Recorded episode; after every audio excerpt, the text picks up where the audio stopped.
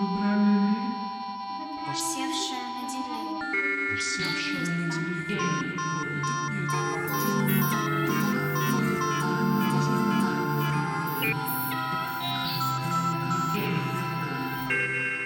Облако речи. Подкаст от издательства «Носорог».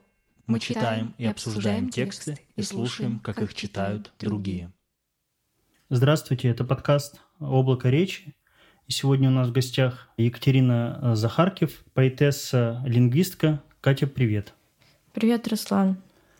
Э, Я хочу начать с такого впечатления о твоих текстах. Когда я о них думаю как о каких-то общностях, не пытаюсь анализировать, они мне почему-то представляются несколькими линиями, которые уходят вправо. Одна линия более короткая, другая линия более длинная, и я пока не могу понять, для чего, а почему так. Вот скажи, ты как-то визуализируешь э, свои тексты или чужие как какие-то общности, схемы, диаграммы? Да, ну вообще интересный образ линий, уходящих вправо, но первое, что приходит на ум, это, конечно, строчки, поэтому, в принципе, да, нормальная ассоциация, адекватная предмету. Но что касается меня, то я, наверное, однозначно бы ответила на этот вопрос, что нет, у меня не происходит такой визуализации текстов. И вообще, может быть, со стороны может показаться, что я вот такой вот человек структуры, потому что в том числе занимаюсь наукой, на самом деле это абсолютно не так. Я далека от структурирования и вообще структурности какой-либо. И мыслю максимально фрагментарно. Это даже создает мне некоторые проблемы, особенно вот в академическом письме, потому что очень много а, постфактум приходится заниматься композицией и как-то переструктурировать свое письмо, что-то выбрасывать, что-то дописывать. В общем, это отдельная работа в моей жизни. А что касается поэтического письма, особенно в последнее время, я как-то отвела этой практике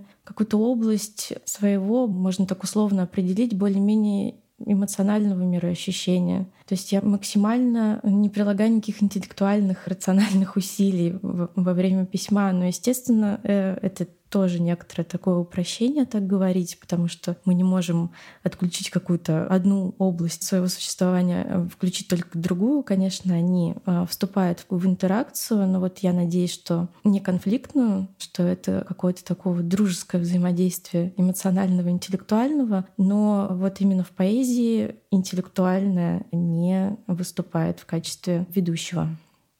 Вот ты говорила про композицию, структурирование, про интеллектуализацию или наоборот не. Во время письма твои тексты обычно включают очень много как бы разных элементов из разных как бы модусов, там действительности, каких-то э, рецепций. Происходит ли какое-то вот расщепление субъекта, чтобы у- ухватить как можно больше каких-то тонких аффектов, а потом как бы сборка в тексте сборка или сборка э, после, как такая как бы процедура расщепления, потом да, собирания, потом а, обратно перестройка в какое-то третье состояние. Да, я э, поняла вопрос, он достаточно сложный. И в моем понимании сборка субъекта вообще достаточно далекая от реальности идея. Мне кажется, что субъект в речи э, всегда расщеплен и расщепляется по мере э, порождения вот своего дискурса. И особенно, наверное, в поэтическом письме, где э, нет задачи вот искусственно собрать какое-то цельное высказывание, по крайней мере, у меня нет такой задачи. И чем дальше э, ты углубляешься в свое высказывание, тем дальше ты его продлеваешь, тем дальше ты ну, растягиваешь собственную субъектность, то есть ты откладываешь себя на какую-то периферию дальше и дальше. И как бы есть некоторые точки, и по мере продлевания вот этого процесса речи субъект, ну, можно сказать, что он раздваивается, хотя э, я убеждена в том, что это э, множественное на Мгм. самом деле какое-то расщепление. А, вот, тем дальше эти множественные части субъекта отдаляются от изначальной точки. То есть, мне кажется, это даже какой-то такой энтропийный процесс, то есть никакого собирания дальше как будто не может произойти. Но оно, конечно, не, не окончательное. Это всегда какое-то зависание в каком-то агрегатном состоянии, которое может быть там впервые изобретено. Мне просто, как, когда твои тексты перечитываю, мне всегда кажется, что вот есть какая-то точка вот такой вот волнистой какой-то вре- временной как бы фиксации, что вот на этом этапе, на этом как бы участке время письма, вот оно примерно зафиксировано так, вот оно балансирует как-то так. Понятно, что это субъектность, и что здесь как бы сборка не полная, она никогда не окончательная, я понимаю это. Во многих твоих по- поэтических текстах да, присутствуют какие-то ну, разворачивающиеся объекты и, или э, локусы. И меня ну, довольно часто я думаю о том, а э, все ли э, объекты можно ухватить письмом, либо у каких-то объектов явлений есть э, сопротивление к этому ухватыванию, и как ты не пытаешься как бы их описывать, как бы о них э, говорить, они все равно остаются э, какими-то чуждыми. Э, сталкивалась ли ты с таким? На мой субъективный взгляд, объекты, в принципе, не схватываются. То есть это то, что характеризует, в принципе, объект, это э, характеризующее его качество, несхватываемость. И я на самом деле думала вот в хронологическом каком-то срезе о своем поэтическом творчестве и вспоминала, как это происходило тогда, когда это только начиналось. Ну, там не в самом детстве, когда я какие-то рифмованные стихи писала 8 лет, а вот когда я более-менее стала себя осознавать как э, поэтессу. И я тогда еще училась в архитектурно-дизайнерской школе. Проще говоря, можно назвать это художественной школой. В общем, я очень много занималась визуальным творчеством. И к поэтическому письму, в принципе, относилась примерно так же. То есть у меня возникали какие-то визуальные образы, или я вызывала их там в своем воображении, а потом посредством речи пыталась их как-то репрезентировать. То есть именно вот, как ты сказала, описать эти объекты. Но э, с тех пор многое изменилось, и я ушла от этой визуализированности, первоначальный. И как будто вся событийность моей поэтики происходит, в принципе, в самом дискурсе, то есть по мере разворачивания.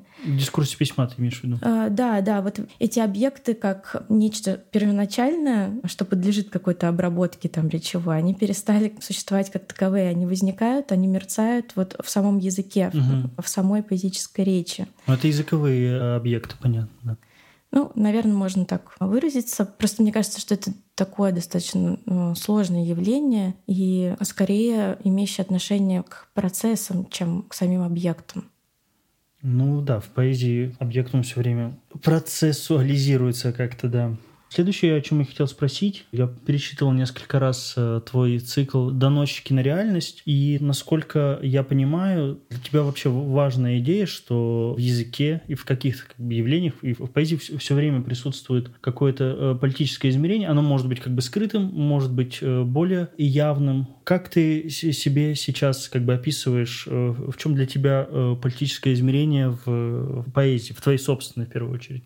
Угу. Ну вот я, наверное, хотела бы сначала очертить контекст вот этого цикла, как он возник, и как он писался. Это был такой период, когда я была всерьез погружена в академическое письмо, в диссертацию, и у меня было много сложностей с ним, с примирением с этой деятельностью. И э, вместе с тем мне было очень сложно писать поэтические тексты. И это был какой-то период, когда мое поэтическое письмо было поставлено на паузу. И вместе с тем я ощущала потребность, потому что для меня всегда вот, если противопоставлять поэзию и научное исследование, то для меня поэзия всегда как бы была таким местом комнаты отдыха. Mm.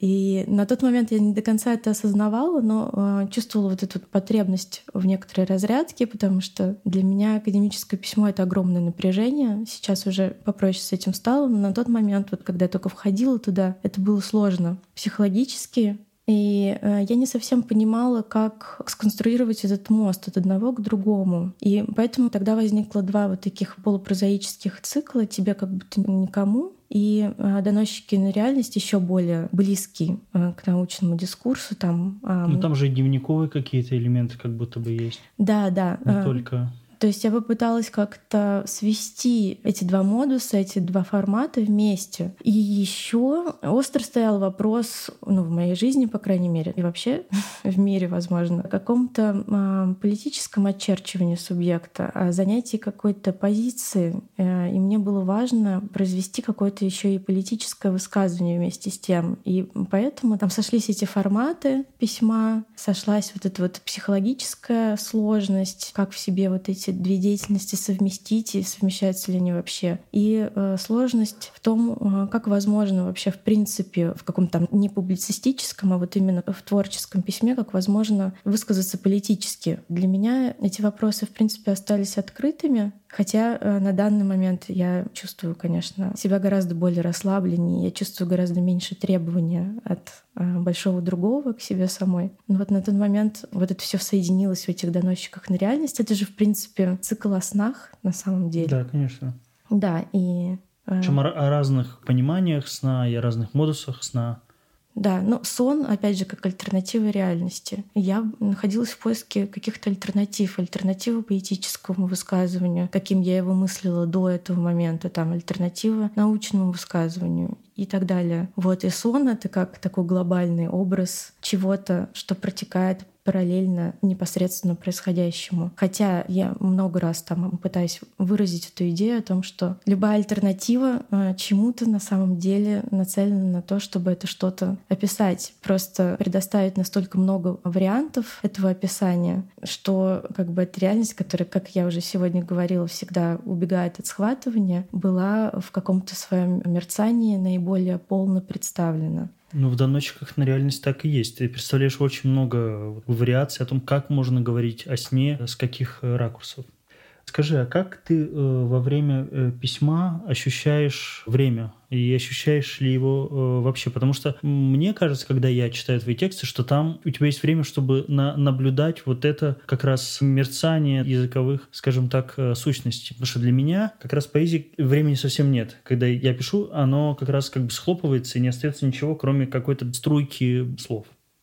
Да, с временем э, тоже интересные отношения. И просто в моей жизни время, в принципе, существует достаточно ощутимо, как материальная категория, особенно с тех пор, как у меня появился ребенок. Как бы вопрос времени стоит очень остро. И а ты видишь растущее время, да? Да, и ты постоянно вовлечен в, если совсем огрублять, да, в бытовую реальность. И, например, в моей жизни очень долго было так, что мне для письма нужно было какое-то обособленное пространство, то есть условно комната закрытая, в которой я могла провести какое-то время, опять же, там несколько часов, я не знаю, условно, чтобы мне никто не мешал. И с тех пор, как я живу вот в реальности матери, у меня нет такой возможности. Но вместе с тем тем я не перестала писать стихи. То есть что-то произошло. Я, мне кажется, научилась встраивать поэтическое письмо как какая-то параллельная деятельность к быту или к прогулкам, к какому-то приготовлению завтрака. И, и поэтому я не знаю, как бы, как оно разворачивается внутри письма. Мне сложно это отрефлексировать. Но вот в каком-то таком реальном бытовом времени поэзия образует какие-то свои интересные кластеры.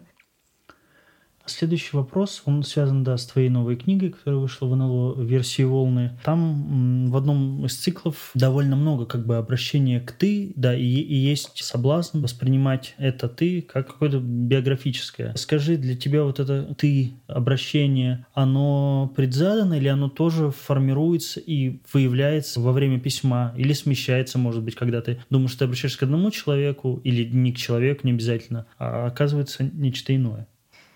Ну, вот этим ты, условным адресатом, я очень много занималась и занимаюсь, и в том числе... В, в своей научной Да, практике, в том числе конечно. в своем исследовании. Для меня это очень э, важный, интересный вопрос. Деиксис. Да, персональный деексис. В общем, в поэтическом дискурсе «ты» имеет очень много измерений. И мы говорим о том, что в поэзии это всегда множественный адресат. В том смысле, что даже если это какой-то конкретный «ты», так как стихотворение, как правило, публикуется, то этот конкретный «ты» становится множеством разных «ты». То есть это и читатель, это и тот, кому, а, может быть, поэт или поэтесса в определенный момент времени действительно обращается. Это и идеальный адресат, там, надо адресат какой-то терминологии. И, естественно, это очень важный внутренний субъект, автоадресат. И даже отходя от такого мета-высказывания сейчас, мне кажется, что и сама для себя я тоже это так ощущаю. Но чаще всего, не всегда, для меня этот адресат носит определенный конкретный характер. Чаще всего это действительно какой-то определенный человек. Но по мере разворачивания моего сообщения, адресованного этому человеку, он перестает Совпадает с собой? С собой, да, он э, теряет свои очертания, и он уже перестает схватываться. Я думаю, что таков характер просто поэтического высказывания. Он размывает вообще любую конкретику и э, нацелен на вариативность и множественность, в принципе, ну и адресат в том числе. Хорошо. Ты могла бы прочитать несколько своих текстов, пожалуйста? Да. Поэтических. Я сейчас прочитаю несколько текстов из раздела книги, который называется «Ты Бангладеш», и они в большей степени посвящены и адресованы моему мужу Диме Герчикову, поэту. Мы сейчас э, вынужденно находимся довольно далеко друг от друга, и для меня это такой способ отправить ему послание. Бангладеш. Словарь. Грязный и теплый. Песок. На протяженный пляжный меже языка. Наплывающий, как барашки залива. Слабое придыхание, крапление в различии каждого знака. Словарь, закованный в крейсирующие, расколотые линзы транскрипции. Гвозди, шарики, черепки, металлический мусор, помещенный внутрь снаряда, в пределах нашего разговора. Задолго до этих шматков кожи, кровянистых трещин, в которых чужая любовь. Чья любовь? Спрятаться в маленькой таблетке. От кого? От тебя, Бангладеш? Легкость. Ты вообще знаешь, что это за демон? Вообще знаешь, о чем поется в той песне? Иногда перед сном я молюсь о революции и плачу. Но, блядь, что это значит? Иногда перед сном я плачу. Иногда настает толпа чередой со знаменами. Весной, осенью, ночью, иногда, когда плачу. Это демон Лапласа, мысленный эксперимент, рокот хмурых камил, в любой миг принимающий скорость и положение каждой частицы. Есть и другой заряд демон, незапланированный переход в критическое состояние радиоактивного облучения.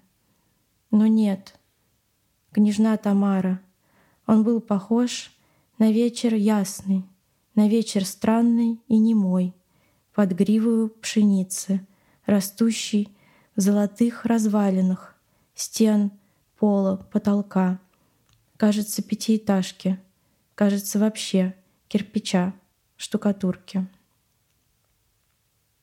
Эти дни похожи на лоскутки, истлевшей циновки на фестивале в пустыне Блэк-Рок, Невада.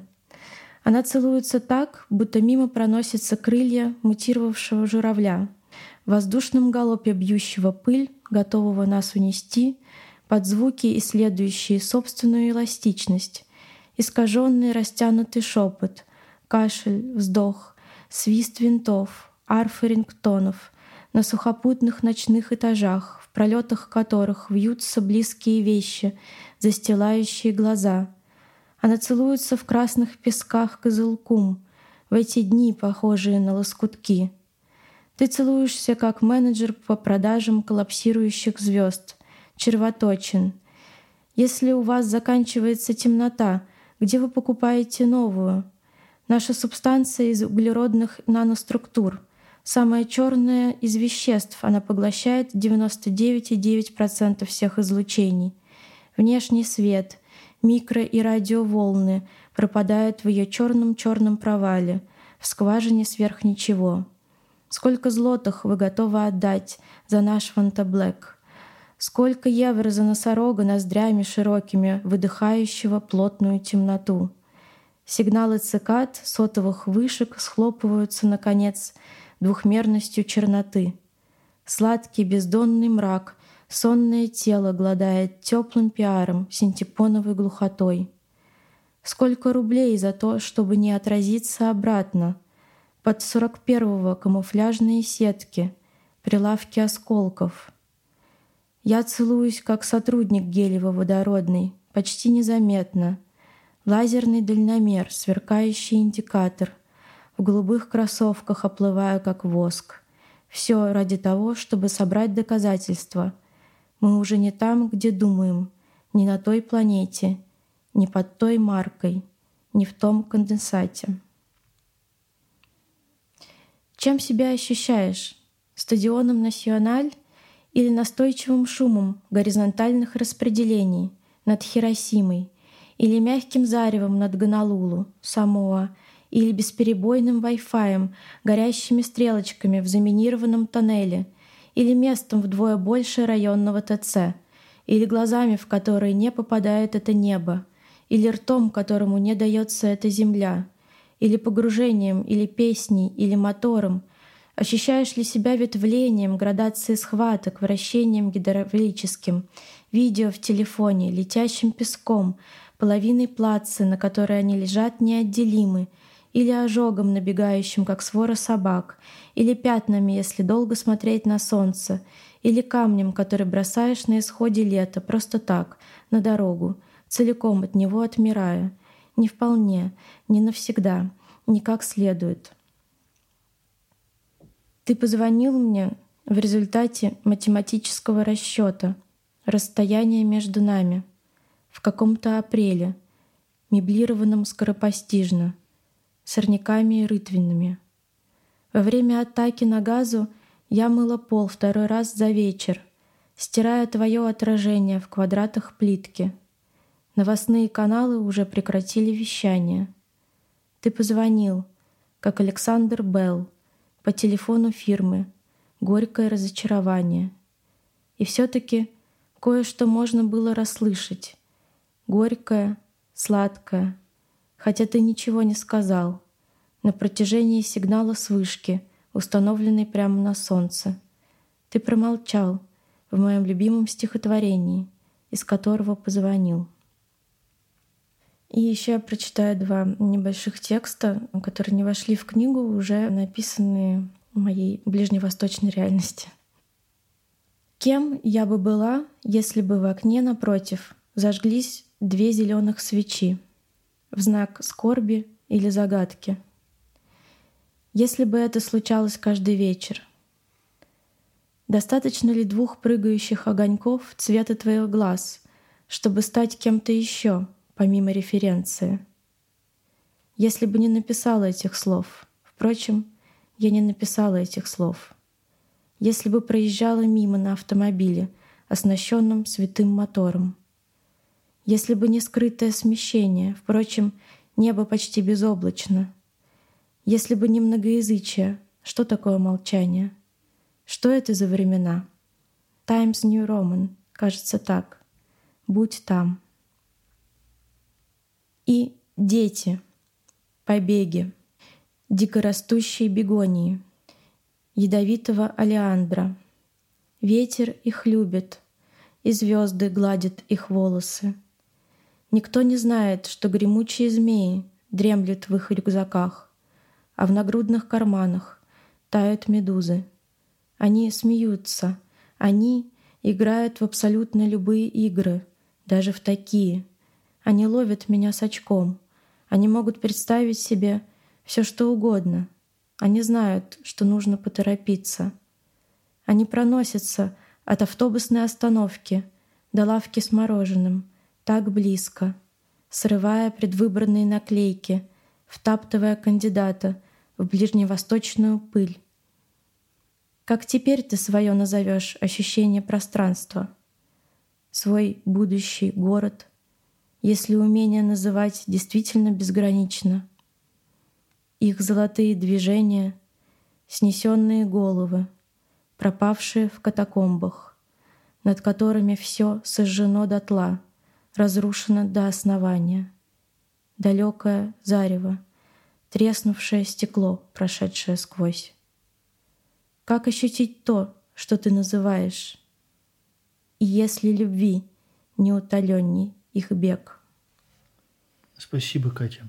Следующая э, тема, которую я хотел затронуть, и ты уже на нее выходила, это, собственно, твои академические интересы. Скажи, пожалуйста, почему э, лингвистика, а не э, литературоведение – ну, хотя, конечно, я понимаю, что современная сложная аналитическая поэзия, она требует скорее лингвистического инструментария.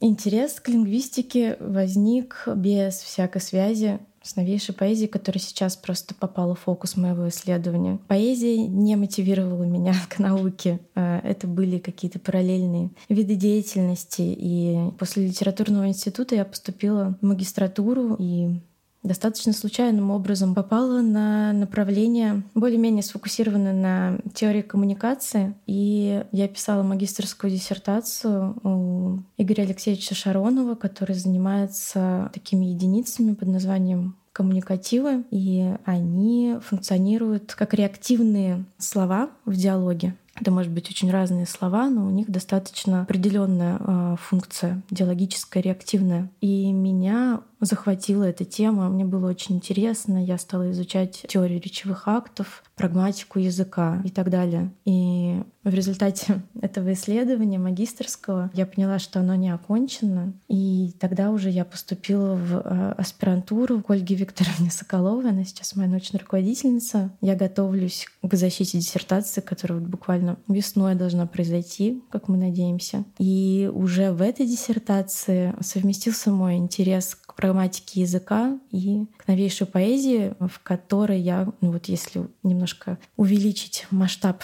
рассмотрения моего субъекта, в которой я выступаю уже не только как исследователь, но и как актор.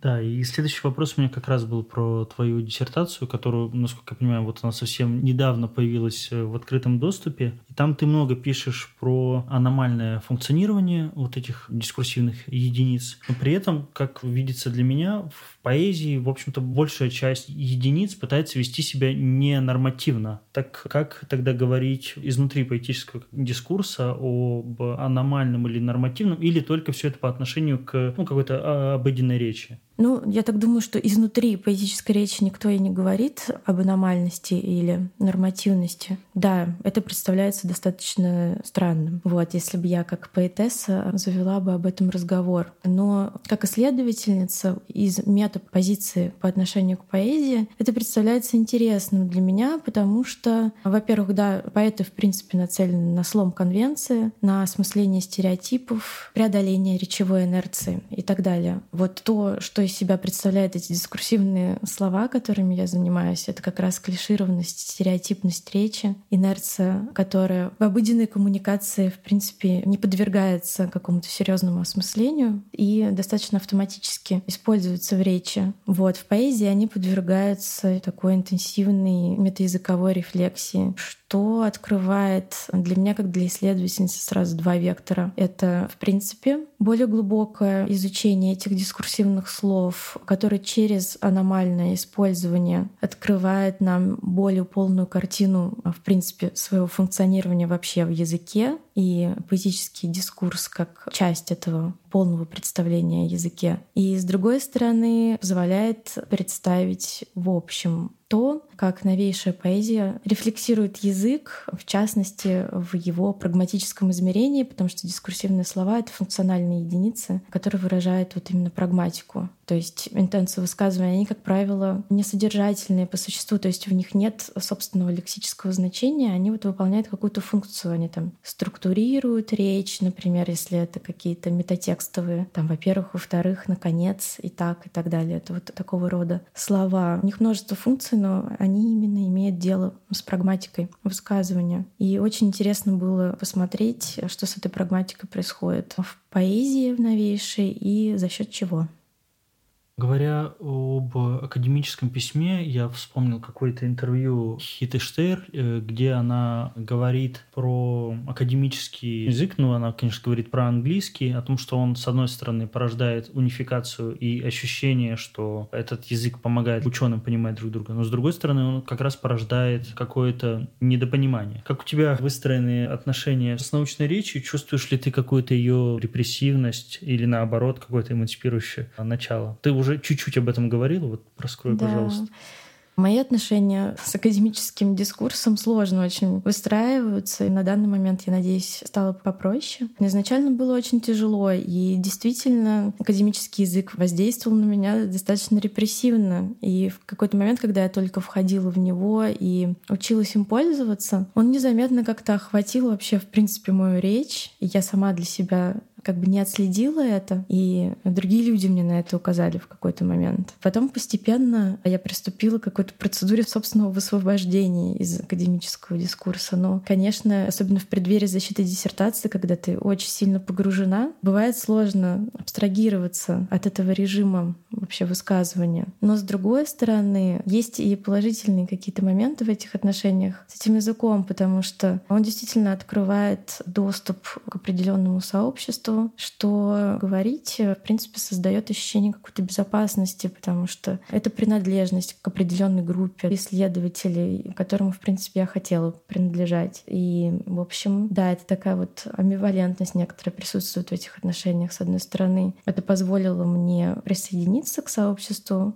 а с другой стороны, мне бы хотелось, чтобы моя речь была свободной. То есть потребовало от меня многих-многих усилий для того, чтобы от этого дискурса уметь в определенные моменты абстрагироваться. Следующее, что я хотел обговорить, это твои переводческие практики, которые, понятно, связаны с поэтическим, наверное, отчасти с академическим. Скажи, что тебе ценно в переводах, над чем ты сейчас работаешь, какие стратегии используешь?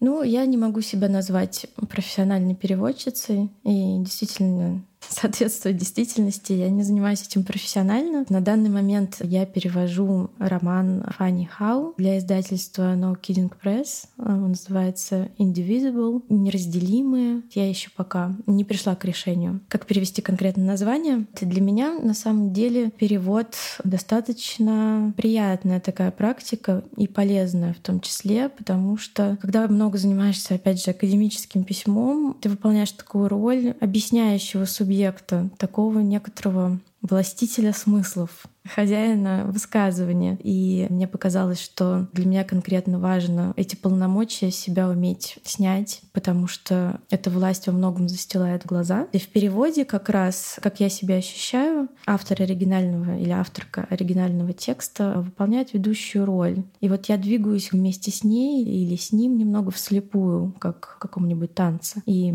для меня важно в дискурсе в том числе почувствовать себя максимально ведомой. Но и в этой ведомости, тем не менее, конечно, присутствует большой творческий потенциал и умение слушать другого, что очень важно. Но ты переводишь и поэзию. В антологии новейшей американской поэзии, которая вышла в прошлом году, ты переводила нескольких авторов, авторок. Это все так называемая language school. Скажи, кто из фигур этой условной языковой школы для тебя сейчас значим? И изменилось ли твое отношение к языковой школе? Потому что, насколько я понимаю, то, как ее понимали в середине десятых в России, сейчас что-то происходит, но я пока не могу артикулировать, что. Поэтому я вот спрашиваю у разных авторов и авторок об этом.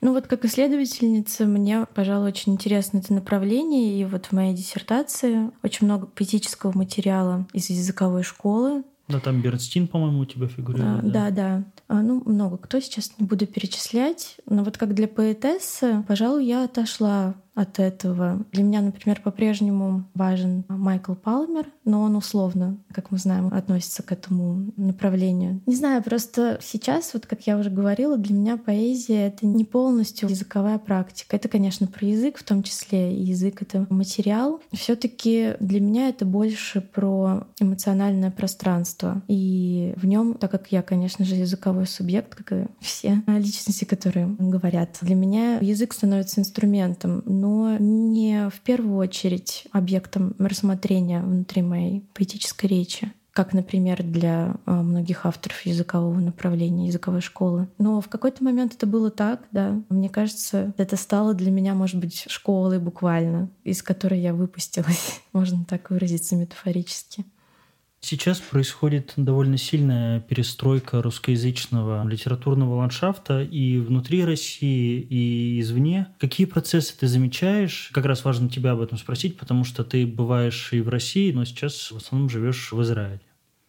Мне кажется, что я сейчас, может быть, не готова на какое-то глубокое и тонкое наблюдение, потому что жизнь схватила меня грубой хваткой. Вот. Происходит очень-очень много всего, что не позволяет мне погружаться в поэтическое пространства и того, что конкретно происходит в русскоязычной поэзии. Но мне очень интересно, что делают молодые авторы и авторки сейчас. И мне интересно то направление, которое занимается интенсивной такой интеракцией с медиа-интерфейсом, и, Ты об этом писала? Да, и у меня на самом деле в 2024 году выйдет статья научная на эту тему. Этот интерес связан в том числе с так называемой коллаборативной поэзией, которая возможна именно благодаря виртуальному медиуму, в который в этой коллаборации сами алгоритмы интернета и интерфейс тоже становятся полноценным актором этой поэтической коммуникации. И очень интересно то, как вот молодое поколение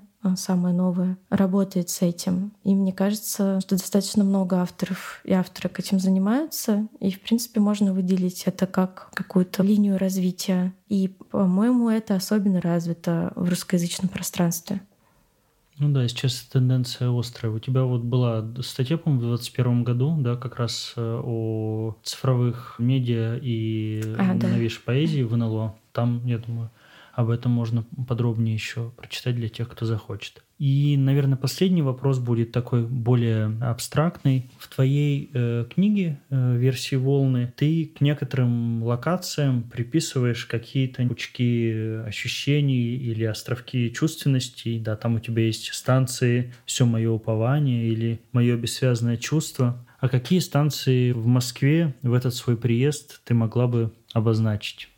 Ой, у меня с Москвой, если честно, как-то я очень холодно стала к ней относиться еще на самом деле задолго до моего отъезда из нее. И мне кажется, я стала ощущать Москву. Я на самом деле выросла в этом городе. Я выросла на Новокузнецкой улице, то есть в центре, и очень сильно любила этот район. Но в какой-то момент вот эта теплота, она стала постепенно исчезать, потому что, как мне показалось, я недавно писала такую заметку, что Москва из города превратилась в такую чистую инфраструктуру, достаточно удобную, надо сказать, хорошо продуманную. Здесь комфортно делать какие-то дела, доезжать из пункта А в пункт Б. Но вот сам дух города, какая-то субъектность городская, она как будто стерлась. И это произошло, мне кажется, вот примерно, там, не знаю, лет 10 назад, если очень условно обозначать. И, к сожалению, в Москве как будто для меня больше не осталось этих локусов, которые, по крайней мере, вот географически как-то расположены. Есть некоторые места, где я встречаюсь с дорогими мне людьми, профессионально или лично. И мне очень важны эти встречи, но они как будто не привязаны больше к городскому пространству. Это э, чисто такие коммуникативно-психологические пространства.